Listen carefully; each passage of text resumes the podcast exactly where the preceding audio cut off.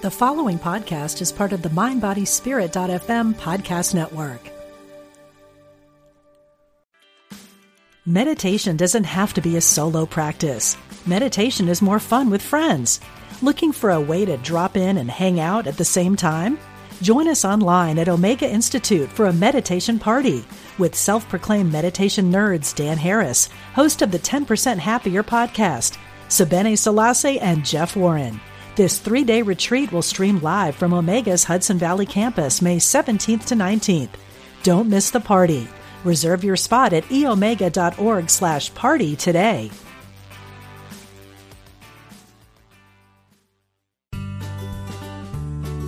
You're listening to Unity Online Radio, the voice of an awakening world.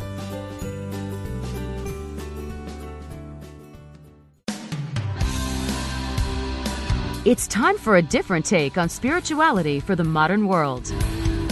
Welcome to Big Universe with Jim Lefter.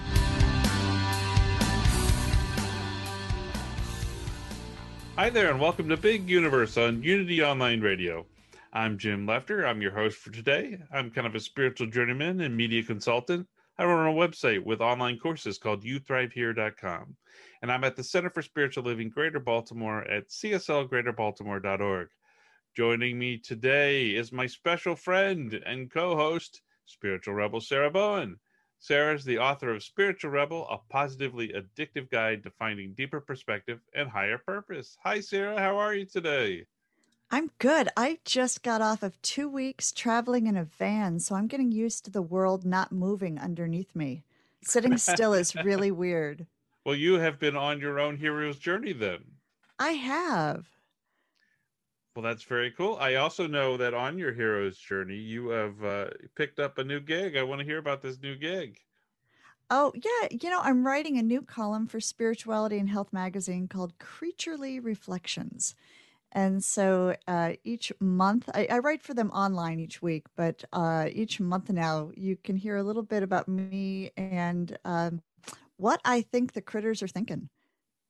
And that's in the magazine itself now, right? That's in the print, yeah. So it's one of the featured columns that will be. Uh, that's a every other month, so it'll it'll be in there every other month. And this first one, I talk a little bit about Noah's epic journey as the biggest pilgrimage ever. So there's a lot of uh, kind of tie-in with what we're talking about today. Well, that's great. That's great. Well, congratulations on all that. Thank you and now you'll be able to uh, write your regular column for Big Universe magazine. I can't wait for Big Universe magazine. I'm keep I'm I'm waiting for the printer, but you know it just it hasn't come yet. Can we print it on those like clear sheets that you see in sci-fi movies that are flexible, but the prints on them and every page is just on one piece of flexible, like super galactic mylar? I would love that. And you know, we could do it a Harry Potter kind of way where the the images move, you know, depending on you know, what the subject matter is in the pictures. I like that. I think we're we're manifesting something fabulous here. So if anybody wants to help us figure out how to produce that, just let us know. we'll have to call up Royce Christian. I'm sure he's already on it. There you go. So one one of the greatest. We're going to be talking about archetypes today with Carol Pearson, and um, uh, really interesting subject. Uh, and, you know, to me, one of the greatest uses of archetypes has got to be the original Star Wars, even the, the original Star Wars uh, trilogy. Uh, and I know, if I'm not mistaken, Joseph Campbell talks a lot about Star Wars in his discussions with Bill Moyers and in, in his uh, his work. I just think, you know, you look at you, you look at Star Wars and even the Mandalorian, the newer Star Wars show man, those archetypes are so prevalent and so key to the the whole concept. Yeah, I know Lucas was really um, influenced by Campbell's work, and so many people have been. I think what, um, for me, it's really interesting that we we tie into those archetypes before we even know this word archetype like the idea of figuring out which character do you i remember when i was a little kid we used to play star wars so the whole neighborhood would get together and then you'd pick out like which person you were going to be And then we'd fight over who got to be which character and who had to be the ones we didn't want to be. And someone would say, Well, I'm blonde, so I get to be this person, or I'm male. And gender roles would come in. You can't be that role. You're a girl. Like all of this kind of stuff that happens to us as children as we start to understand somehow on a on a very natural and intuitive level that there are different traits and there are different um, oh things to explore different pieces of our psyche and our personality to explore. Did you ever do that? Did you ever like play star wars as a kid? But of course i did. Of course and who I did. did. who who were you? What archetype was jim? Eh, you know i gotta say luke skywalker. Did you? The classic the classic luke skywalker. You know occasionally i'd throw in a little han solo but you know. I always wanted to be chewbacca. You did? You really? Well that's i did. you know keeping him in mind with your creature your, I, right? Features. or or droids. I i was in love with droids and i think that's something really interesting. Recently i was listening to a lecture on transhuman concerns and and what do we do now about um, ai and droids and what kind of ethics do we have around these archetypes that are digital. It's fascinating. It truly is fascinating. We are entering a new a new age because these you know droids as we're calling them you know based on star wars they're going to develop and they're going to develop personality you know? It's just it's a it's an extension you know? How real is something when you create it? I don't know. And and i that always trips me up because then i think well if our if our thoughts are electrical impulses in some ways too how real are we oh my gosh bending my mind There we go. There we go. But I do think it's fun to see. I know both you and I took the assessment that was related to this book today, and I can't wait to dig into finding a little more about our uh, not eight year old selves, but perhaps our slightly more advanced, mature archetypal selves. I have to say that when I was uh, a kid, we also, you know, we played Star Trek a lot too. And, uh, you know, I was often Captain Kirk, big surprise. But uh, my uh, fr- one of my friends was was playing Mr. Spock, and in one one surprising incident, she, um, Mr. Spock kissed Captain Kirk, and that was very surprising to me. I was quite surprised that uh, you know she was playing uh, Mr. Spock, and there I am getting a kiss from Mr. Spock to Captain Kirk.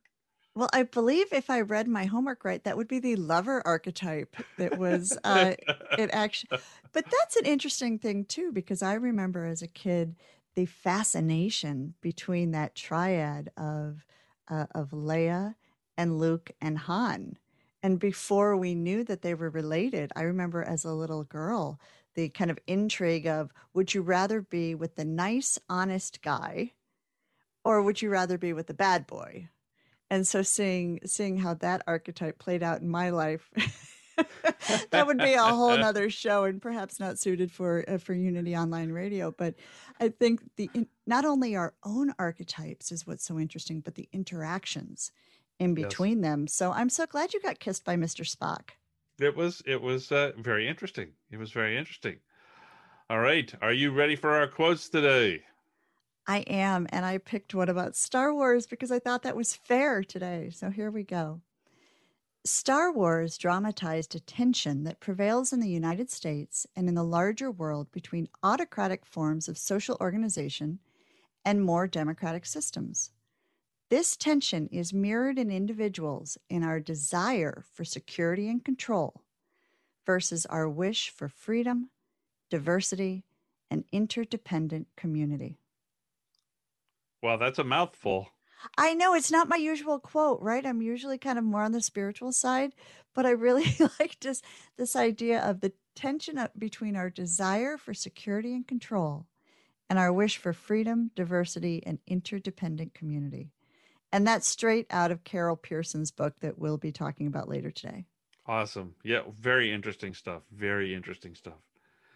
Well, mine is pretty quick and simple, and that is, and I may have used it before actually, but I'm going to use it again.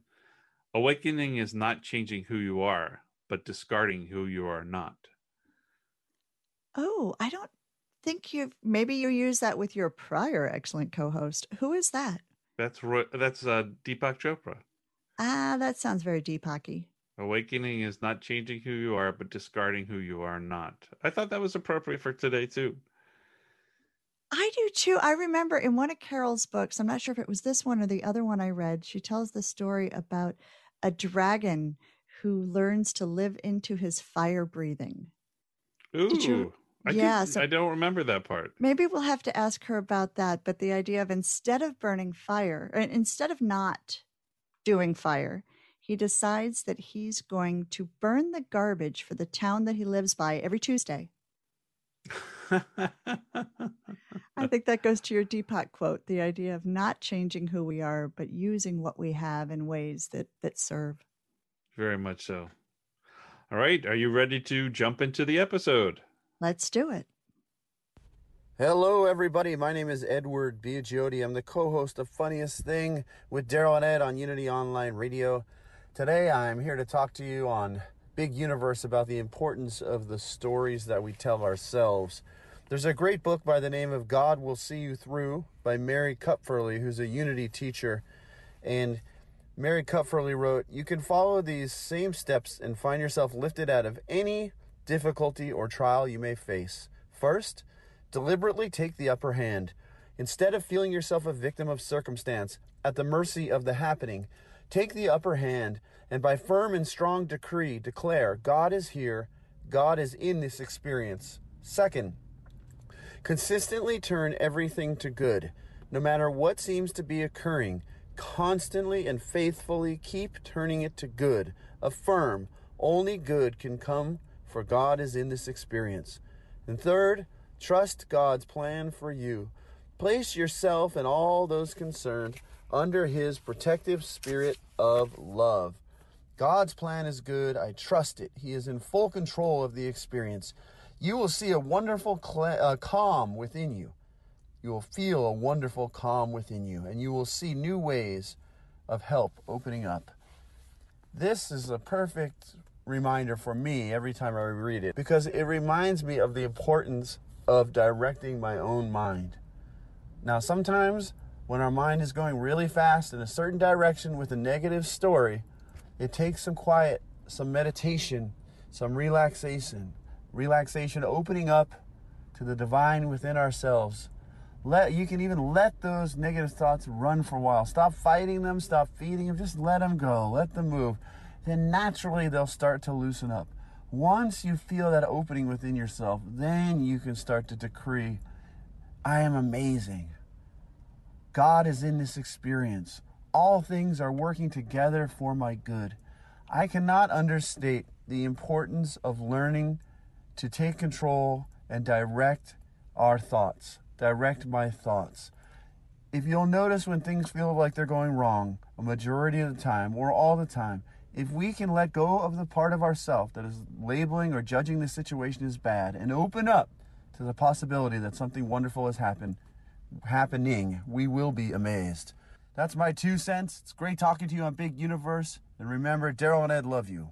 And now it's time for our interview.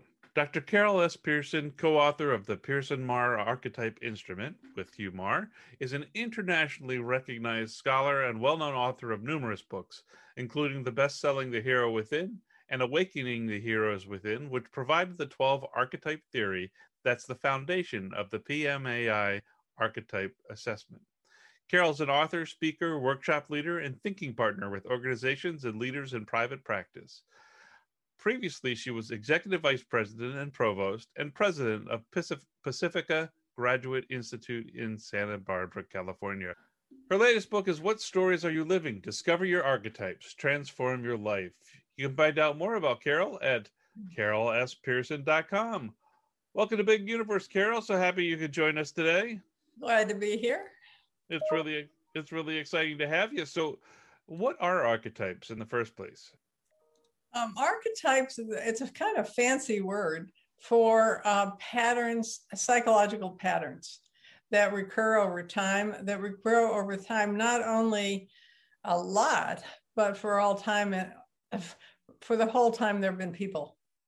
Um, that our ancestors, uh, you, me, uh, somebody in China, somebody in the United States, somebody in Africa, we all think using those patterns. And I find it easiest to understand that by by realizing that they all associating them with characters and plot plot lines. Yeah. Do do people in different countries or from other parts of the world do they have different kinds of archetypes, or does it all generally uh, work into you know the the same general kinds of art, archetypes? Well, uh, the theory behind archetypes, which comes from Carl Jung, uh, says they're all universal, but the styles of them are really different. Uh, so, you know, Japanese warrior, a samurai, for example, and an American soldier, there's a lot different about them. I see. Yeah. Why is it important to discover our archetypes? Well, you know, in in unity and new thought generally, one of the things we're paying attention to is what we're thinking. That's and, definitely true. And if we can notice the the story behind what we're thinking, we can be freer in a new way. We can critique our thinking in a uh, in a different kind of way, um, and we can also see possibilities in a thought we wish we didn't have. What makes stories so important? The stories that we tell ourselves and those that we we tell others about ourselves. Well, stories have plot lines. and the stories and boy did those plot lines go all over the place let me tell you and and you know if i walked in here with a warrior story it'd be different than if i walked in here with a lover story or a caregiver story and um, what neuroscience is now telling us is the brain makes meaning through story and so when things happen the brain very quickly makes meaning and uses a story that we already know usually to do that that affects once that story is in place, we'll assume that what it tells us, that plot line, some version of that plot line is what we ought to be doing. And what we start noticing are the things that fit the story. Hmm. Now that's huge. um, and also, almost all stories have happy ending possibilities and tragic ending possibilities. And so that the other thing that happens is we, if we can notice the story we're living and the story we're telling and the story we're thinking, which is the hardest thing to do, uh, and we can also think, where is this leading? Uh, what's the outcome that's likely to happen from this? And it's it. I think in the new thought community, it's kind of a missing piece to get that mm-hmm. to start understanding that that that part. So you, you talk about that, and and I'm I'm curious. Is it it's a pattern that is already existing because of the because of how we've grown up uh, and how we've accepted our cultural understanding? Is it how do you know the best way? I'm trying to figure out what my question is here exactly, but is it about uh, following a particular path because it's already you know it's been established before? What do you mean exactly? Well, we're always bombarded with stories. I mean, then that can be what our parents taught us, our upbringing, what the church taught us, what what advertising is telling us. I mean, we have all these stories coming at us, and uh, so the brain kind of logs them. I mean, they're all they're universal, but our culture has particularly ways of of framing them. So um, we have a lot of freedom within that. Uh, first of all, the archetypes have a lot of room in them. So if the caregiver archetype is an archetype that calls us to have empathy for people, to want to help them, for example, and to, you know, and, um, and, but let's say in truth, I had a really caregiving mom but what if I didn't? Or what if I had a mom who was the caregiver figure, but my experience of that was really oogie uh, mm-hmm. uh, in terms. And now, so then what the possibility for me is to explore out there other images, other stories about caring. And that's important because if we had that initial experience, we might not want to be in caregiver roles or be scared of people who maybe would help us. And if we if we can then move to the archetype itself closer to what is the evolved part of that archetype. Mm-hmm. And what is really what is Mother Teresa or what is just a really, really good mom or good mom or dad, um, then we can find that in ourselves. Interesting. Because that's what's true of the universal part of of it. And it also another part that I think is really important in New Thought is let's say I was not being a really good caregiver to mm-hmm. my kids. Mm-hmm. And I'm like embarrassed about myself. I'm feeling ashamed. And, um, but I have another option. My other option is I have a caregiver impulse, but I don't know how to live the story well. Mm. And that that archetype is in me. So all I need to do is do it better. I don't mm-hmm. need to spend a lot of time being, oh, how bad I am, how stupid I am. Maybe I should get my kids up. Um, I can realize that um, I have a calling by mm-hmm. from that archetype, that that universal energy, and I need to evolve how I learn to experience it, and that takes practice. Very interesting. Yeah. So, do, do when you identify your archetypes, and I can't wait to dive into this a little bit later. Oh, Jim, I know what your archetype is. don't don't assume. I'm not gonna. Don't okay, assume. don't assume. Don't assume. All right. But as we dive into these, um, my question to you is: Do do our archetypes change over time as as life goes on? What we identify with, or is it pretty much you know you you you identify with an archetype and that that persists with you? Well, for one thing, you don't just have one archetype. Right. you did, we'd be like little robots. right. Which might make things easier sometimes, but not not so much. Warrior, warrior must fight. Right. Must fight, must win. okay. Um, but what we do with the PMAI is we we know that for some people there's a cluster of archetypes that goes with them throughout life. But it's very hard to measure that. People figure that out usually when they're um, older and looking back at their life. So we're measuring three, you're finding three at least that a person habitually does. So, you know, you might be a seeker, a magician, and a sage, for example, and that kind of goes together pretty well. And you're living that. But we also look at what don't you and and there's 12 of the ones we work with so that are all related to human evolution. Um, so we look at what's the lowest because that's where we're in a situation that requires something new from us. You know a a person who's never been very authoritative gets a job promotion and has to has to supervise people. Yeah yeah. That ruler. Um, that we can, if we understand these are universal, we can find it in ourselves and develop it in ourselves. And that's important. And then there are ones in between. Like if either one of you, let's say you lived um, a lover archetype, um, and uh, that could be falling in love, for example, but it could also be really close friendship, um, loving your life, decorating your home. I mean, there's a lot in that archetype and you that's just really what defined your life for a time and then it doesn't hmm. mm-hmm. you've really moved on mm-hmm. but and something else is really calling you not that if you're married you don't love the person but that archetypal energy then um, you if you've lived it you have its capacities you have its skills so, whatever archetype that is, you can do it. You can live that story.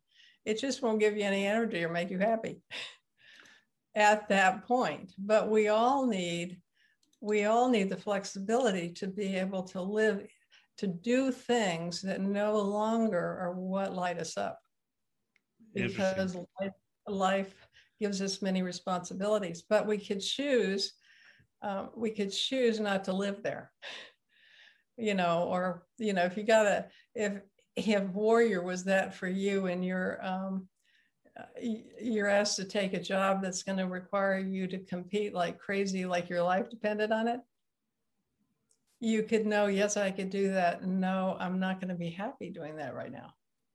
I can tell you, I would not be happy doing that right now. warrior, warrior is not me. Uh, you know, one of the things that you talk about is one one of the great things that you name it is naming the journey that you're on and discovering your superpowers. I love that. Mm-hmm. I love that with the path. Yeah. Yeah. Uh, and it, that's that is also another way that we can understand our equality with other people. You know how we can be really terrific, and and uh, but we can't do everything.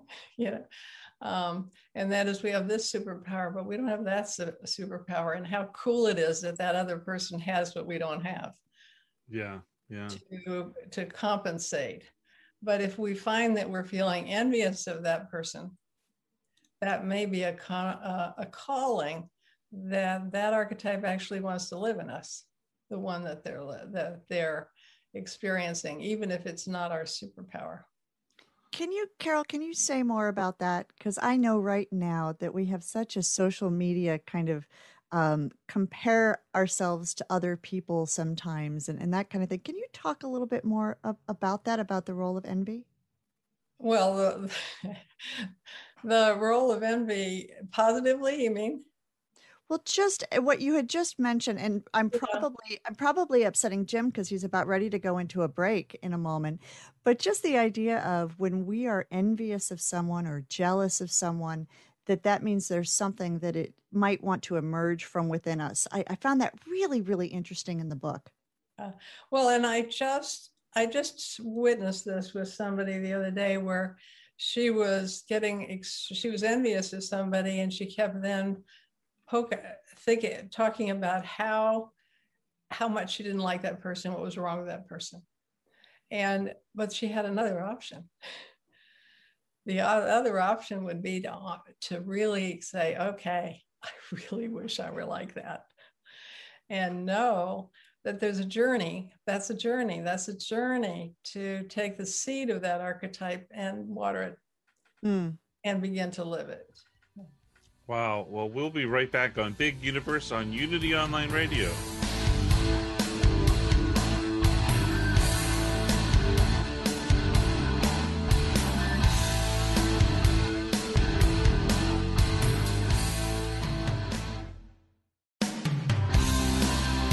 Welcome back to a slightly off kilter look at spirituality. This is Big Universe with Jim Lefter. Welcome back to Big Universe on Unity Online Radio. So we're talking with Carol S. Pearson. Um, Carol, let me ask you this: What drew you to this kind of work in the first place? I'm just curious. Uh, I've always loved stories, and uh, I I have studied literature and I have studied theology, um, both looking at stories and what they mean. And uh, I just I'm fascinated with that, and and with the new information that we have now about how important narrative is.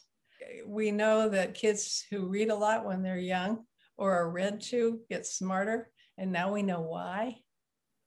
And what we know why is the brain stores more stories, and we and then you have more perspectives to take to any situation that you're going to want to think about.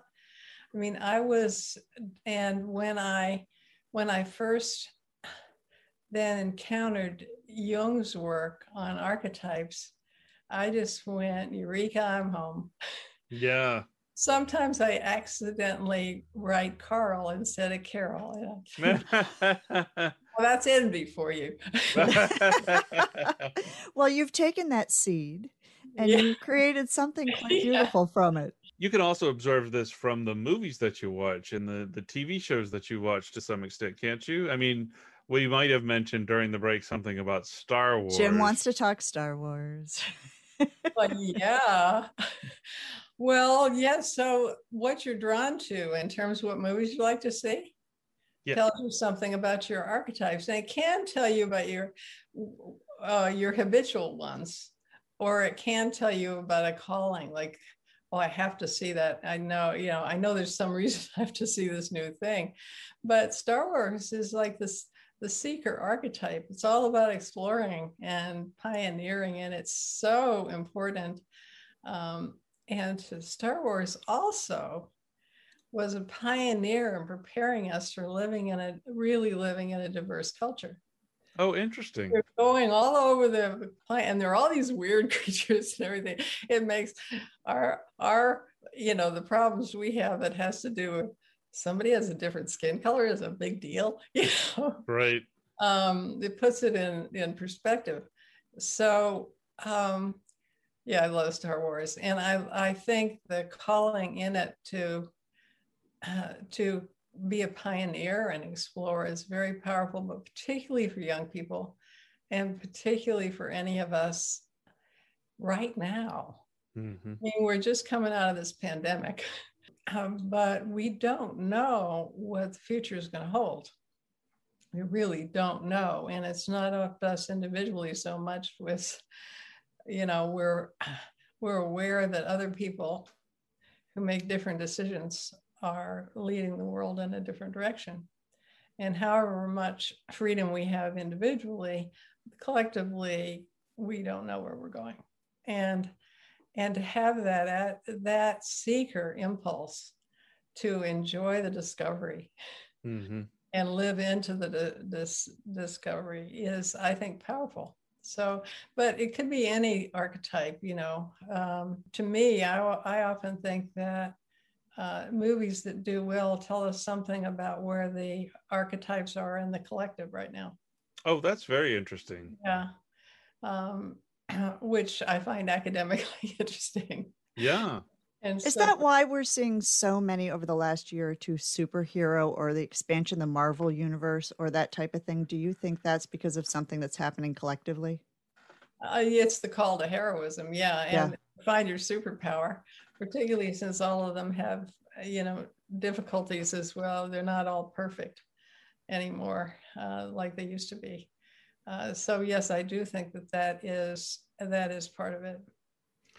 Now I have to clarify that when we're talking about Star Wars, we're talking about the original trilogy, not those terrible prequels and sequels. I just want but to clarify is, that. But this is a good point, Jim, because a, a good myth a good myth and a good narrative gets to be able to be repeated and expanded right. and pulled out and go from generation to generation. So there I'm, are some people who are listening who are like, nope. I am, I am close-minded about the prequel series. Now wait a minute. Did you say Star Trek or Star Wars? Star Wars. Star Wars. Oh no, I was talking about Star Trek. oh, okay now we have that battle as well. So That's right. the Star Wars is something else, and it's uh, you know it's for you know it's revolution. Yeah, I mean we have the revolutionary band, we have the oppressors, and uh, that is really telling us about our our politics right now, where whatever side you're on, you think that the other side is part of the oppressors, the oppressor. Yeah, yeah, yeah. Uh, and that then that uh, there's an uh, there is that impulse for the revolutionary to um, come and make you know to to bring back freedom. And we don't always agree on what freedom is. Right that's nevertheless we all want to be on that side of it. Right.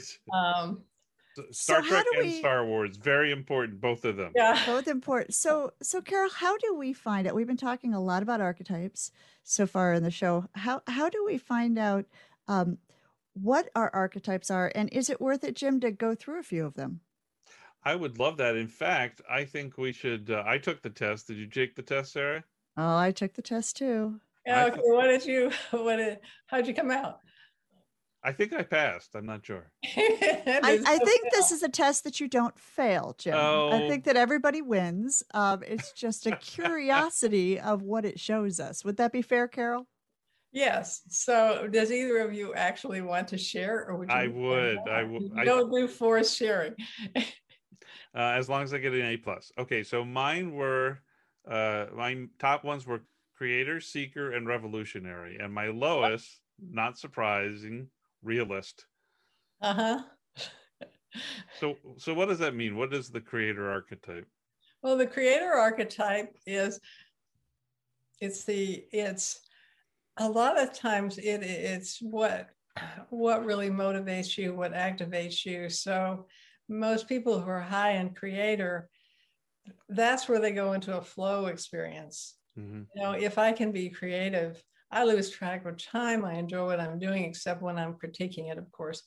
But um, uh, it would say that you that you really enjoy creating um, with all the stress around it, and um, and you feel most yourself and authentic when you're create creating. Now, what were the other two? Or my next one was seeker. Seeker, yeah.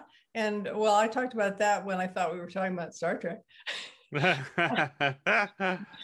but you're having a radio program where you uh, bring in all kinds of people. It's a great way to seek in a pandemic. yeah, uh, definitely. Yeah, it's not necessarily being on the road, but it is seeking new ideas, exploring um, that what's possible, listening, you know, finding out, and it's also what resonates exploring what is out there that resonates with you and helps you find out who you are um, My, and be a pioneer for, for, in the world. And, and the I, other the other one was revolutionary which kind of surprised me in some ways. Um yes.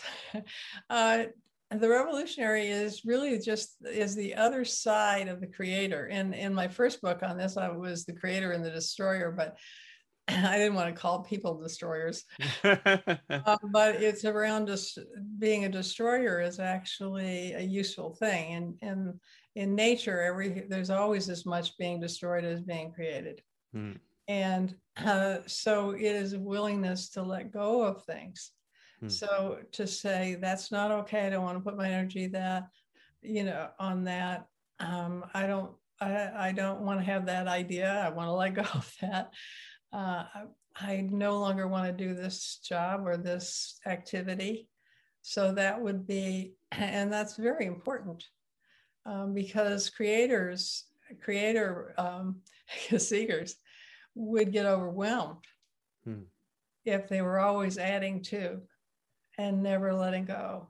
So that those three go well together in a creative personality. Oh, wonderful. Well, that's good to hear. Or, or time of life. Yeah. Yeah. So when you have your your lowest ranking one, I guess that's your shadow. Is that shadow side? Um, and for me, it's it's realist. What does well, that mean? It can be your shadow or side, yeah. or it could just be your low, lowest priority. I see. And in the earliest thing, I in um, the hero within, in awakening the heroes within, I called that the orphan. Mm. Um, and because it really comes from having it, it can emerge when one has lived some difficult things and you come to know that uh, to be protective, self-protective a bit, to see see things happening that could be bad and protecting against them, um, but it's also um, very much a focus on the present, what things are. And in that sense, many people say with, with that combination of creative archetypes that you have, mm-hmm. um, that wouldn't be your priority. So that wouldn't mean that it, if it's shadowy, it means you've repressed it. It might come out in a really bad way. I see. But if it's if it's if it's simply low because it's just not who you are. Yeah. It's the opposite of who you are right now, or at right. least who you are at this time of your life. It doesn't necessarily uh, mean mean that. But on the other hand, it's useful to pay attention to am I paying attention to what's to what's real? And mm-hmm. am I noticing if I'm being mistreated or um, am in danger in some way? Am I noticing? Mm. Yeah. And, and again, in the new thought community, it's really helpful actually to remember to have a you know regular human survival skills and to to sympathize with oneself when you're feeling hurt or bad. All right so i'm dying to hear what sarah's uh, major archetypes are. What were yours sarah and I want to recommend that anyone who does this and takes this assessment does it with a friend too to compare because this is really fascinating.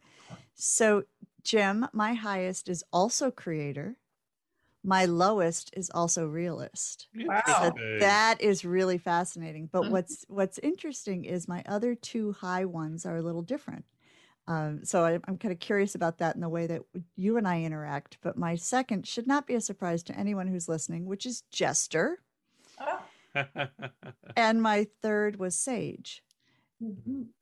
So I think it's fascinating to look at the entire list and the way the assessment printed out for me. It kind of showed me um, a hierarchy of of how I use these different things, like in this moment.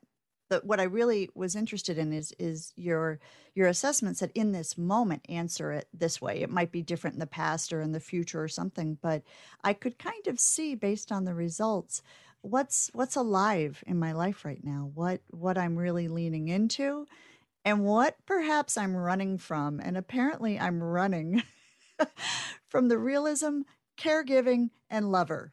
So I Oh. guess I guess You have that's a um, at the bottom then of those. I do, and and I think that that makes a little sense because I've been um, I have a family member who's ill right now, and so there's some you know some kind of perhaps tension or reticence or I don't know. You're the one who knows these the best, but that was my kind of um, pop psychology assessment of of how it popped out for me. No, that is, I mean, that's, but that's a really good example of, um, so caregiver might be called for in your environment, possibly, but it's really not anything that feeds you to do. So the answer is, so you could do it without throwing your whole self into it would be one one uh, option there. Uh, another option would be to see um, does this person really need you to come in and be cheerful and jester and liven them up?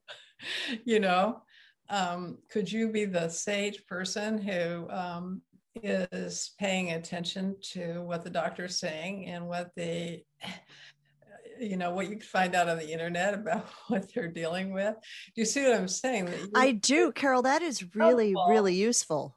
and so then you could still be in the areas that are- are superpowers at the moment um, rather than be dragged down and think i that what you do has to be defined by some cultural idea of what you would have to do and i remember years ago uh, a woman who was in charge of her husband's care I think it was her, somebody's care.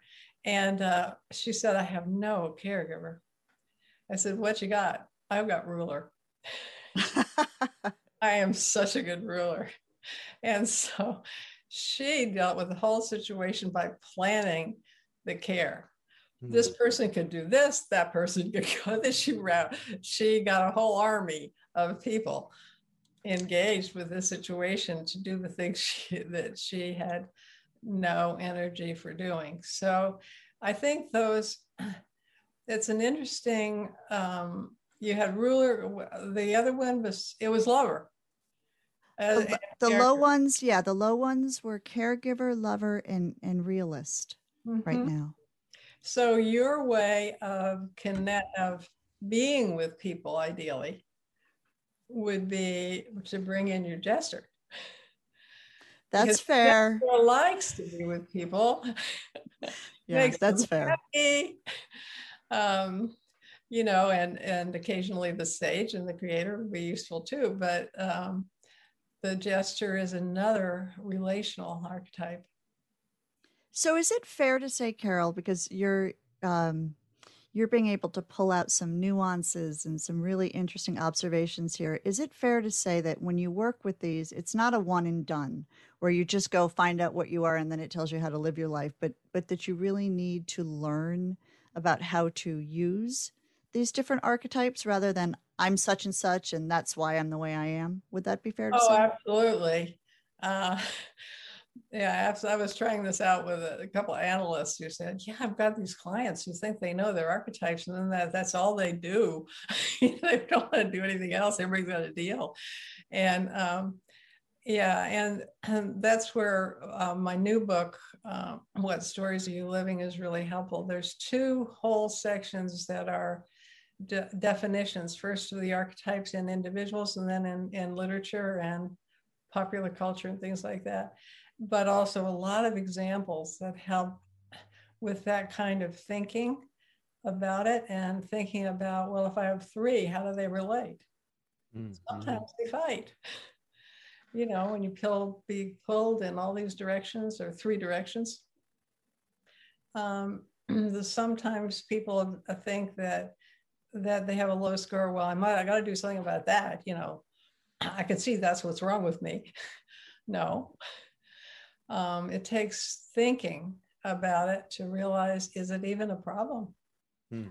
I was sharing with Jim at the beginning today that I had I had been listening to the audio book of one of your earlier books and you had shared the story of a dragon in it and I don't know if you remember remember this from back in that book but who I guess was was um, terrorizing a town and somebody went out to speak with him and the resolution was not that the dragon should be any different but that he should be useful by burning up the trash every Tuesday or Tuesday and Thursday or something. Yes, that's one of my favorite children's I love that. Yeah. The hero is Jerome the frog.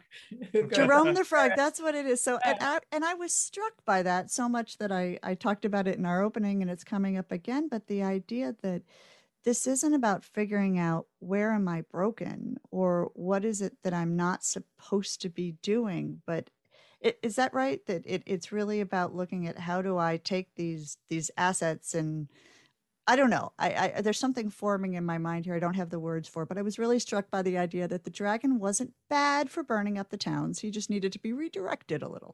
right. Well, and then I don't we all have dragons that need to be redirected? well, and that's you know that's related to what I was saying earlier about the things that we can feel ashamed about.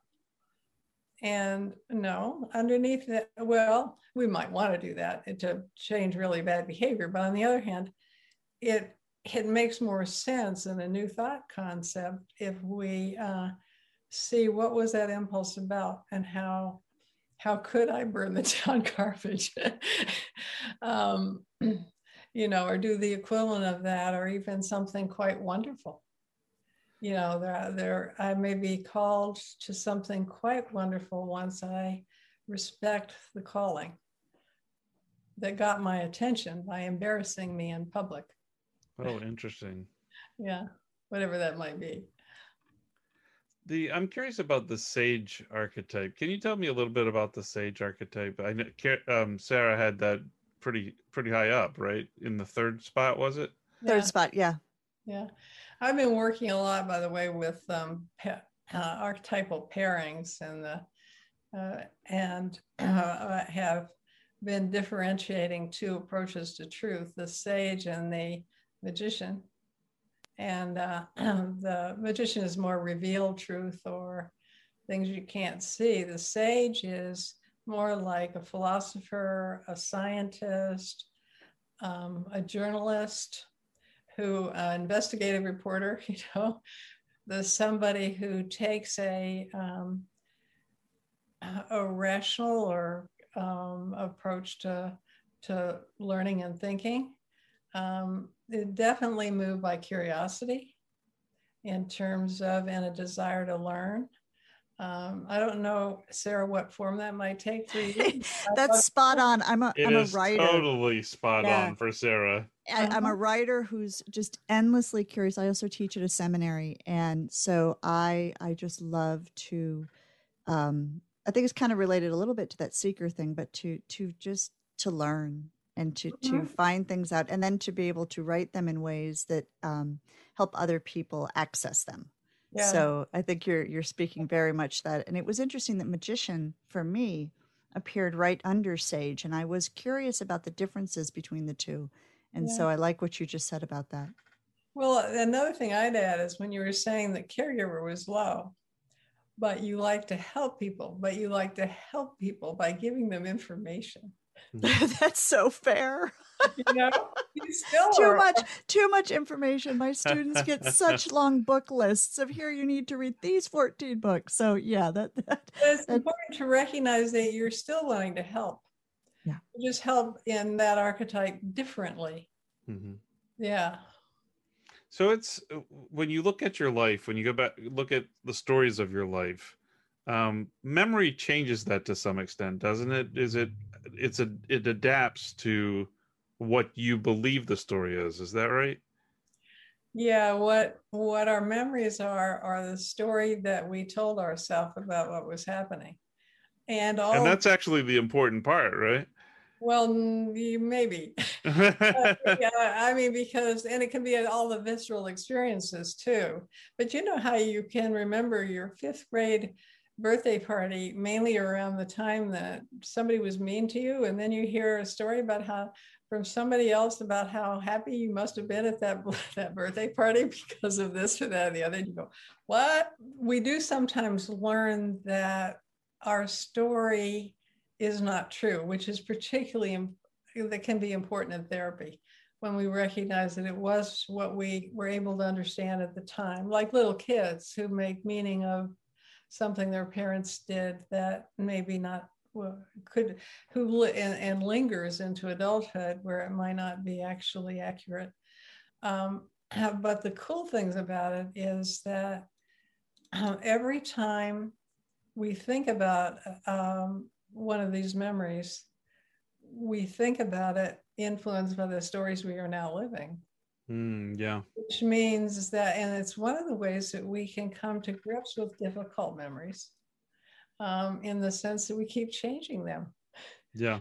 And, you know, that's, that's very helpful in forgiveness. Uh, it's very helpful in, um, you know, as we grow older, I know as I've grown older, the things that the things that when I was a kid, um, I had pretty decent parents, but uh, did that I thought I'll never do that. And then those words come out of my mouth to my Mhm. mouth. You're right. right. yep. And then my memory changes because I know what it's like to be on the other side Right.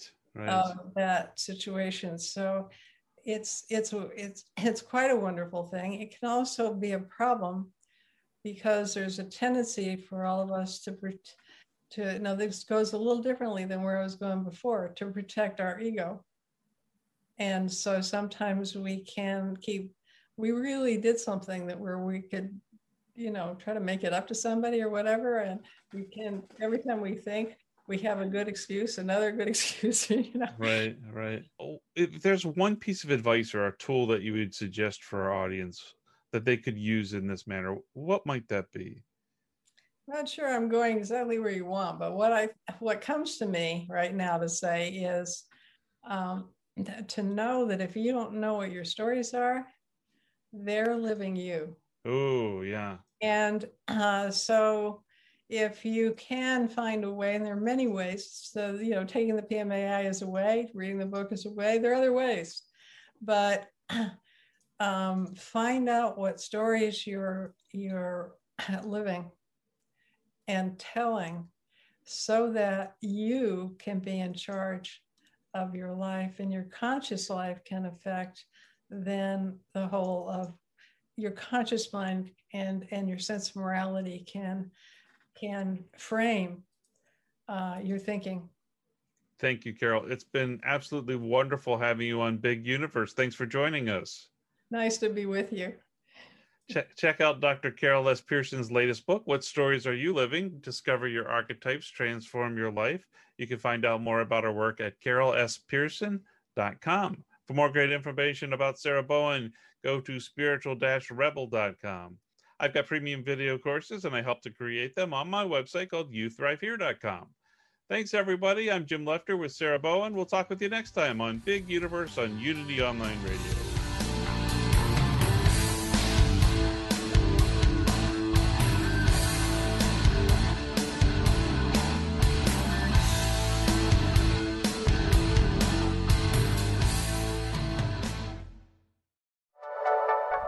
Thank you for listening.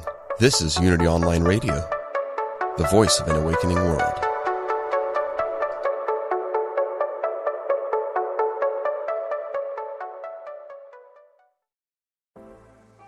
Life is hard, and sometimes you need a little help and guidance. I'm Laura West, host of a Guided Life podcast, and I believe that help is all around us. We just have to ask for it. The universe has a way of guiding us forward with the help of our past loved ones, angels, spirit guides, and ascended masters. On the podcast, I love to explore these ideas with incredible guests and let people know that they are never alone. Make sure you subscribe and follow so you can join me on this journey. Part of the MindBodySpirit.fm network and wherever you get your podcasts.